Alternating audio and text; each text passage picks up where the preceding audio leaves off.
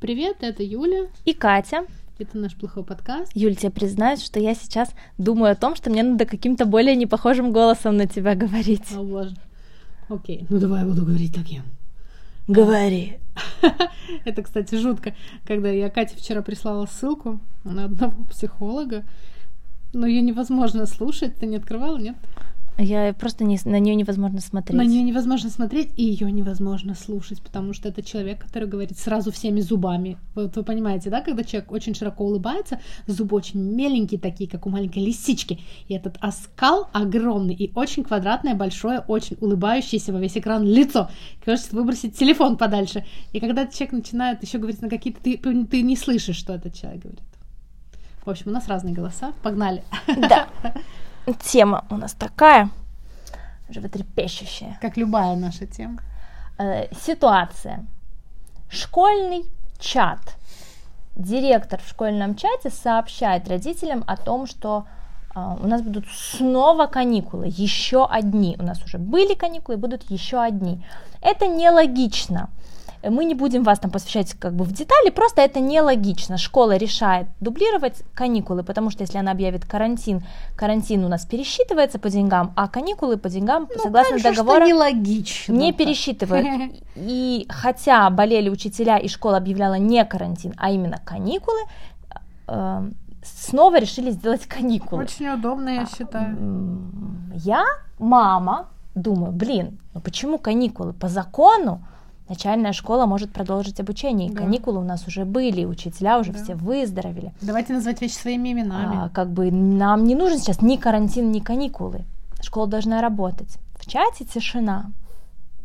И Катя, я дружу, гость. дружу со многими мамами и понимаю, что они, ну, наверняка задаются этим же вопросом, но никто ничего не пишет. Думаю, ладно, у меня вопрос есть, чего я думать буду о других? Mm-hmm. Я напишу, я пишу там, здравствуйте, уважаемый директор, а каникулы-то уже были.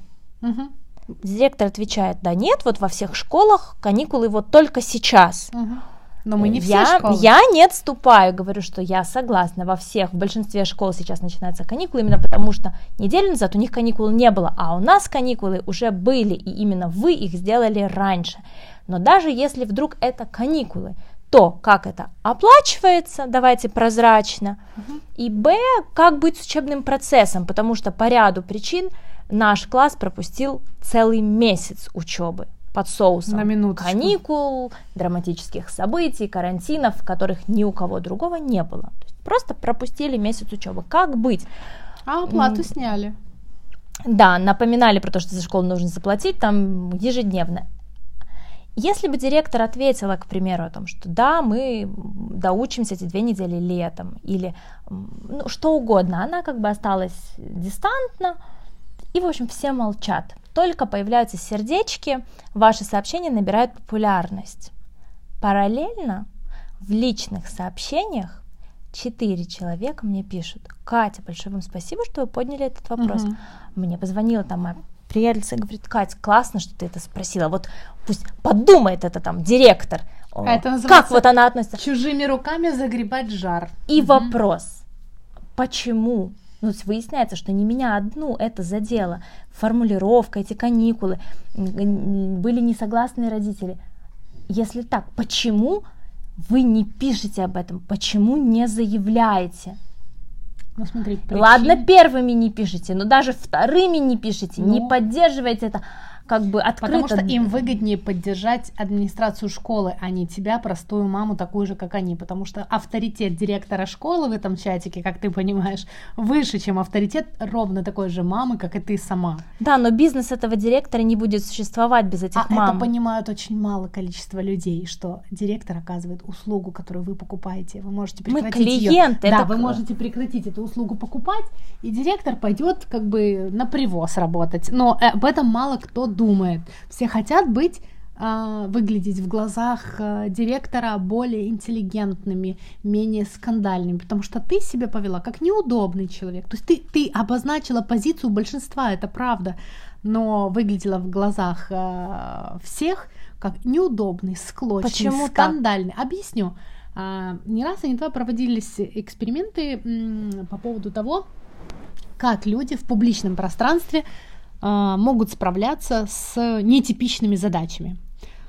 Э, и сперва, не разделяя группу ни по какому признаку, возраст, гендер, социальный статус, э, дали решать тесты на интеллект, IQ, intellectual quality. И, в общем, люди показали определенный результат. Они сидели все в одной комнате, никакого разделения не было, никаких дополнительных условий не было. Все увидели свой результат, ну, класс офигенский в индивидуальном порядке. Второй этап был, когда группы разделили на а, ну, более успешных, например, и менее успешных, да, там до определенного уровня и потом ниже определенного уровня. А, люди показали такой же результат. То есть они не отсекли, по какому признаку их разделили по комнатам, им об этом никто не говорил, результатов никто не видел, кроме каждой свою бумажку. Все, они не отсекли, по какому признаку их объединили в эти группы, мало ли по какому. Третий этап был, когда группы были разделены рандомно, но в каждой группе загорелся монитор, и там были результаты каждого публично вывешенные. И за каждый ответ, правильный, неправильный, э, оп, кто-то поднимался в рейтинге, кто-то опускался ниже, оп, кто-то поднимался, кто-то опускался ниже. И а, лишь а, три человека из 13 показали тот же результат, что и в единичном забеге, грубо говоря, потому что на остальных влияла общественность. И они сделали лучше или они хуже? Они сделали гораздо хуже, они были в стрессе, они волновались, как они будут выглядеть в глазах других настолько сильно, что они ошибались все больше и больше и больше и больше. Более того, из этих десяти, которые ошибались все больше и больше и больше и больше, восемь были женщины. Для женщин так сложилось, так работает женский мозг, так работает психика, а, общественное мнение, а я так понимаю, что большинство участников чата женщины, играет огромную роль. Это на самом деле имеет корни еще со времен пещеры и племени, когда женщине нужно было понимать настроение группы, чтобы в случае чего ее и ее потомство спасли, защитили от волков и мамонтов, чтобы ей принесли вкусный кусочек, потому что сама она на охоту-то не ходит. Вот и все. И с тех времен женщины более опасливо высказывают публично свою точку зрения, более взвешенно примыкают к тому или иному мнению, постороннему даже. Даже если кто-то уже высказал, и она с ним согласна, ей проще в индивидуальном порядке, в личном сообщении тебе написать, какая ты молодец, я тоже так думаю, чем публично сказать, да, вообще-то, кстати, о чем мы должны платить за ваши новообъявленные каникулы? Это не так. Вот и все. Женщины более склонны к выжидательной позиции. Так я посмотрю, как оно будет развиваться, чего я полезу. Это страх э, ошибиться, страх потери лица. Ну, страх общественного осуждения, порицания. Конечно, женщина испокон веков должна быть а очень почему удобной. нам это страшно? Потому что она должна быть очень удобной, иначе ее не покормят, иначе сдохнет ее потомство. Но сейчас же это уже не так, да? Блин, ну, это же память если... веков. Это память веков, но если, знаешь, как про память веков мы можем... Да, я понимаю. Вместо разговора продолжать пиздить знаем... друг друга в Мы же случае. не знаем еще и индивидуальную историю каждой из женщин-участниц этого чата. Вдруг у них какой-то посттравматический синдром. Например, однажды она на работе поддержала кого-то, кто пошел против главного менеджера, и, и, и, и им не дали премию. Или и их наказали, и их уволили. Я помню, расскажу расскажу сейчас одну историю. Я работала в очень большой телефонной компании. Это огромная корпорация с очень сильной э, корпоративной культурой. И, конечно же, вся эта корпоративная культура была направлена на то, чтобы люди очень любили свою работу, очень ценили это место. Побольше там да, давалось масса ништяков, типа там клевой зарплаты, полной медицинской страховки, страховки спорта и красоты, оплачиваемых обедов, но никто не замечал, что эта работа поглощала все время человека. То есть мы работали с 9 до 19, 10-часовой рабочий день с единственным перерывом на обед 30 минут, который засекался по секундомеру. А, ну, я, я уже не помню, ты мог обедать с кем-то из коллег, но это не так, что все пошли. Да. То есть все менялись, там максимум по двое, во многом во избежание бесед за обедом. Если у тебя вдруг нет детей, то стопроцентно ты будешь выпадать, а у меня не было детей, и ты выпадаешь на новогодний переучет. Новогодний переучет делался именно 31 декабря в ночь. С 31 на 1 ты остаешься на работе и считаешь огромный склад мобильных телефонов и ваучеров пополнения счета. Это издевательство какое-то уже. Да, точно так же, если у тебя нет детей, то есть дети уважительная причина. Кое-когда тебе выпадет выходной в субботу. Но если у тебя детей нет, ты будешь всегда работать в субботу и в воскресенье, это же очевидно.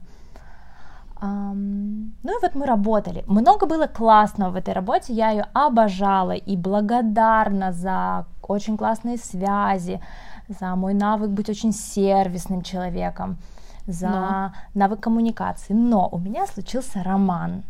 Я влюбилась, и у меня был парень.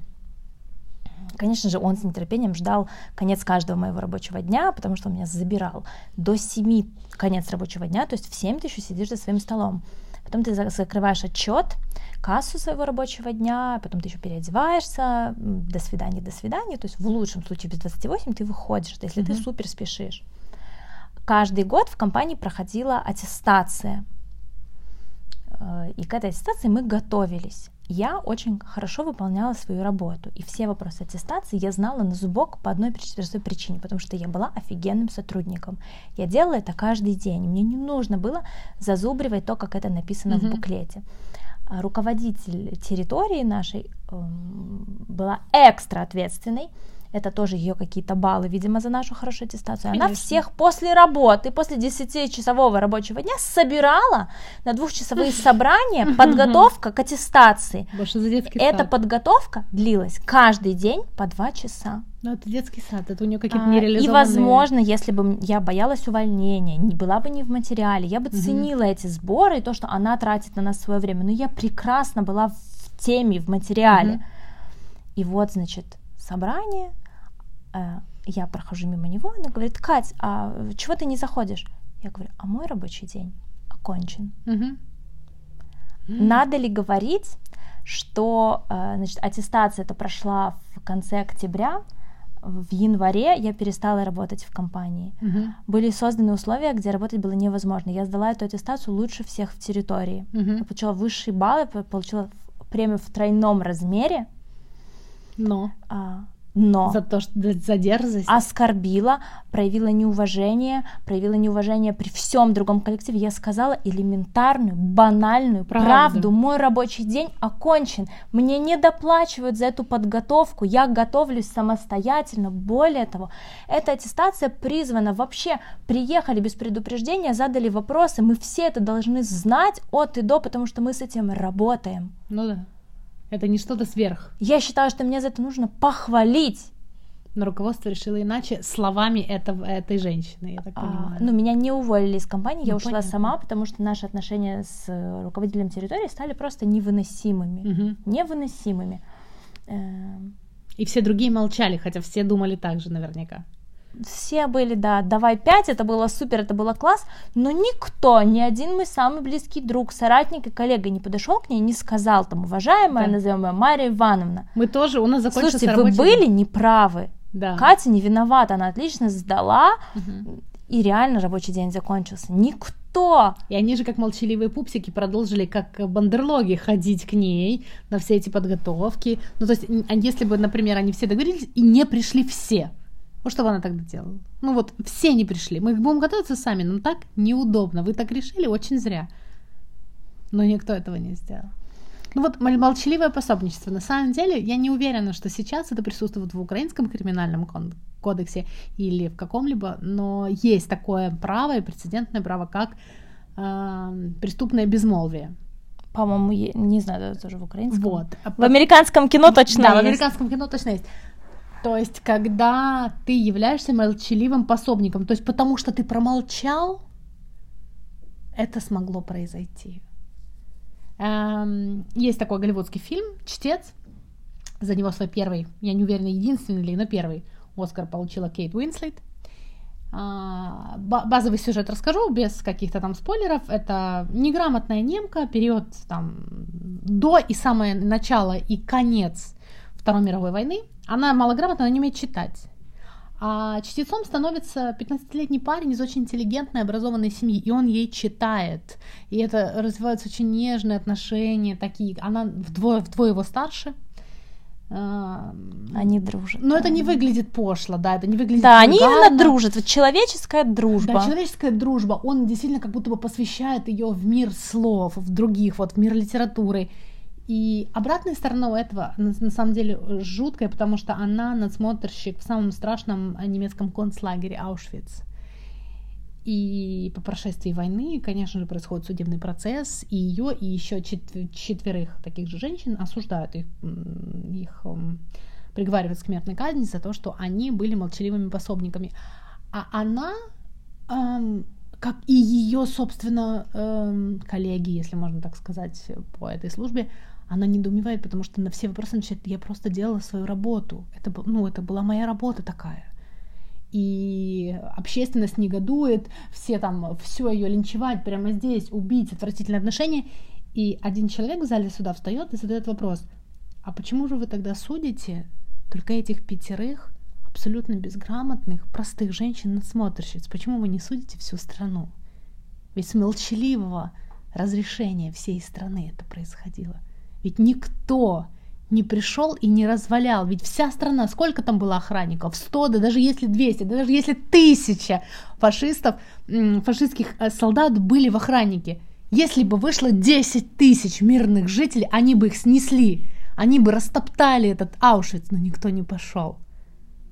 И это было молчаливое согласие. То есть ты, когда молчишь, даже если внутри ты бунтуешь, ты согласен, ты подписываешься под это. Очень часто, если честно, я выгребаю за то, что я не молчу. Но иногда это ценится. Была ситуация, а, мы с Петей поехали в субботу в ваш сад, как я уже сказала Кате, это был ваш ад, потому что все решили туда поехать. Ну и, собственно, Петя сидит в тележке, мы поехали, нам нужны были витамины для цветов и там материал для пересадки.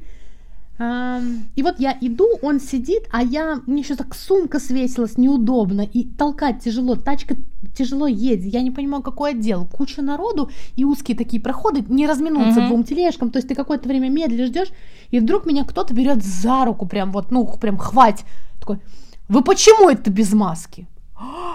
И даже не то, что я ее заб... я натурально забыла ее надеть, она была у меня, как у всех у нас сейчас по всем карманам. Сам факт, я говорю, слушайте, не трогайте меня, Э, ну, отойдите. Надо, потому что у меня будет штраф. Я говорю, так это ваши личные отношения с вашим руководством, я здесь при чем? Надо, э, вот где ваша маска? И пытается меня второй раз схватить за руку. Я говорю, отойдите прямо сейчас от меня, не трогайте. Ну, просто вот. И даже не в том, а в, ну, в контексте сказанного. Я говорю, это мое решение, надевать маску или нет. Вы можете мне рекомендовать. Говорю, я ее сейчас надену, но, пожалуйста, отойдите. Да, спустя какое-то время там мы пошли потом в аптеку, я надела маску без проблем. Ну, то есть это не было проблемной ситуации по сути, потому что мы все уже привыкли к этому новой реальности, где ты в наморднике. Но сама подача. Но когда подошло время оплаты, а этот дяденька, он помогает еще и упаковывать на кассе все вот вазоны, Мгм. цветы и так далее. И смотрю, он там что-то мечется, мечется, а очередь нереальная. Ну, то есть все люди, которые все приехали, что купить, все пошли уже оплачивать. И я так выглядываю, такая, у, вафли кукуруку, думаю, ну, сейчас петь постоим. Он подходит ко мне и говорит, девушка с ребенком, пойдемте, пойдемте, я вас проведу. И он меня проводит на уличную кассу, где никого, где любезнейшим образом мне все, я все оплачиваю без очереди, и все. То есть я понимаю, что наверняка в глубине души он сожалел о том, что хватал меня за руку. Мгм. Он сожалел о собственной слабости, о том, что он действительно, у него есть какое-то руководство, которое сейчас увидит это на камере и скажет, что же тебя тут вот по залу ходят без Борисыч. намордника. Да, без намордника. Вот. Но в то же время было видно, что он человечен. То есть он ок, но с молчаливым пособием этого человека может произойти все, что угодно. Я понимаю это. К сожалению. Давай еще расскажем про эксперимент, про который ты рассказывала мне, про ток. А, да. Ам, Был проведен масштабный очень эксперимент. Жуткий. Да, масштабный и жуткий на самом деле, когда, собственно, почему же я э, привела пример из фильма «Чтец» в том числе, потому что этот эксперимент проводился в Германии, собственно, потому что ученых, психологов в том числе и бихевиорологов очень сильно волновал вопрос, почему же вся страна молчала? Почему вся страна позволила произойти этому ужасному событию, когда э, убивали безоружных. То есть не равный бой, э, ты с оружием, я с оружием, стенка на стенку, там как в 19-18 веке это происходило прям вот, ну, вооруженное столкновение, а когда абсолютно беззащитных людей, другие детей. люди, и детей в том числе, позволяли себе ну, уничтожать, ликвидировать, истреблять, там как угодно это можно назвать. И вот был проведен такой эксперимент, когда в одном помещении с перегородками сидели люди, они сидели у пульта подачи электрического тока за ширмой, им было сказано, за ширмой человек, который получает этот э, ток. ток, да. И вы регулируете, сколько этого тока дать. Вы его не убьете. Вот видите, здесь красная отметка, только она смертельно опасна. Ну вот, мы проводим научный эксперимент, влияние э, воздействия электрического тока на болевую память человека. В общем, вы делаете благо, мы тут исследуем. И вокруг каждого такого человека, который сидел за пультом, стоял отдельный взрослый человек в форме, который говорил, так, а теперь вот, вот вы можете больше, больше. За ширмой, понятное дело, находился актер, который ни к каким проводам не был подключен. Он просто издавал звуки, э, возгласы, просьбы, замолкал иногда надолго, чтобы вот драму поддержать. Э, первый этап эксперимента, когда все были в отдельных кабинках – и человек, когда впервые он слышал, что за ширмой его умоляют остановиться, пожалуйста, это невыносимо, uh, у меня больное сердце там, и так далее, у меня идет кровь из носа, он же не видит ничего на самом деле, только слышит по голосу, и он как бы взирал на руководи- руководителя эксперимента. Да. А то говорит, давай, давай, ничего, ничего, ну, нормально все, ну что ты, как бы, давай, давай. И эксперимент продолжался. Следующим этапом, когда убрали перегородки, и люди, которые э, нажимали на рычажок подачи тока, видели друг друга. Так вот, э, абсолютно, практически со стопроцентной вероятностью, все, кто видел, что его сосед продолжает участие в эксперименте, продолжает давать этот электрический ток человеку за ширмой, продолжили это делать были единицы, они даже там с отдельными фамилиями выделены, потому что это даже не набиралось на 1% участников, которые говорили, я не буду этого делать. Когда ему отвечали, у тебя нет выбора, ты же участник эксперимента, говорит, нет, у меня выбор есть. Я не буду в этом участвовать. Его отпускали абсолютно верно, потому что добровольный эксперимент, это не военный был эксперимент, это уже было задолго, после окончания войны было долго, просто было важно обозначить как социальное давление в виде других, таких же, как ты, и социальное давление и инфантильная позиция. Это не я плохой. Это, видите, надо мной стоит начальник, он мне велит, что я могу сделать. Как они влияют на принятие решения человеком. Если к этому мы добавим еще и пропаганду, неважно, социальные сети, телевидение, mm-hmm. газеты, мы получаем то, что мы имеем. Абсолютно управляемых людей, которые не не могут, которые не хотят нести ответственность и принимать те решения, которые действительно у них э, созрели. Это не страшно, не абсурдно, это результат. К финалу. Да этой дискуссии, а мы вам сильно рекомендуем, просим обсудить это с близкими, с друзьями, mm-hmm. поспорьте, это полезно а, расскажем, как ликовали наши с Юлей материнские сердца в другом уже чатике Мы даже можем выложить. детского садика. А, выкладывают видео в этой группе детского сада наши с Юлей дети. Все дети группы стоят очень трогательно, да. стройным рядом и держат в руках большущий плакат и записывают на видео. С скан... очень серьезными лицами. Скандирует воспитатель там Ирена и Мирена, ну не помню, да, как да, звали да, там это, Лейла, мы, Лейла и Марьяна. Мы скучаем. Скорейшего выздоровления. Мы скучаем. И камера, ну как бы да. так вот плывет, и ты же в ожидании увидеть своего ребенка. Первым своего ребенка вижу я, в конце колонны, чуть поотдаль лежит девочка, На борется полу. с колготами, что-то там пятку. просто вращается, да. Я думаю, боже мой. А дальше камера такой еще дальше проплывает, и а вы, мы же скучаем. И другой мальчик в углу говорит, нет. И машет головой. А, а как вы поняли, девочка с колготами это Катина дочка, мальчик с словом нет, не скучаем, это Юлин сынок. Ну, в общем, собственно, они могли бы быть теми двумя людьми в эксперименте с током, которые бы сказали, нет, я не буду. И выбор у меня есть. У меня есть выбор. Да. Но хотя, хотя, это очень огромная ответственность, это реально страшно. Говорить, э, быть одним голосом из всех. Даже если тебя подспудно поддерживают, ты знаешь, что они вроде как тебя поддерживают, но вслух говоришь именно ты и ты один, и твой голос одинок. Это страшно. Даже если это голос как Иисуса Христа, знаешь, вот ты говоришь истину. Но знаете, как это важно? Иногда в театре одному стоит крикнуть «Браво!» да. и его поддерживают другие. Все, да. ну, я за то, чтобы не было толпы, я за то, чтобы дружно скандировали только «Горько» и «Давай, давай!» И «Браво!» «Браво» обязательно, да.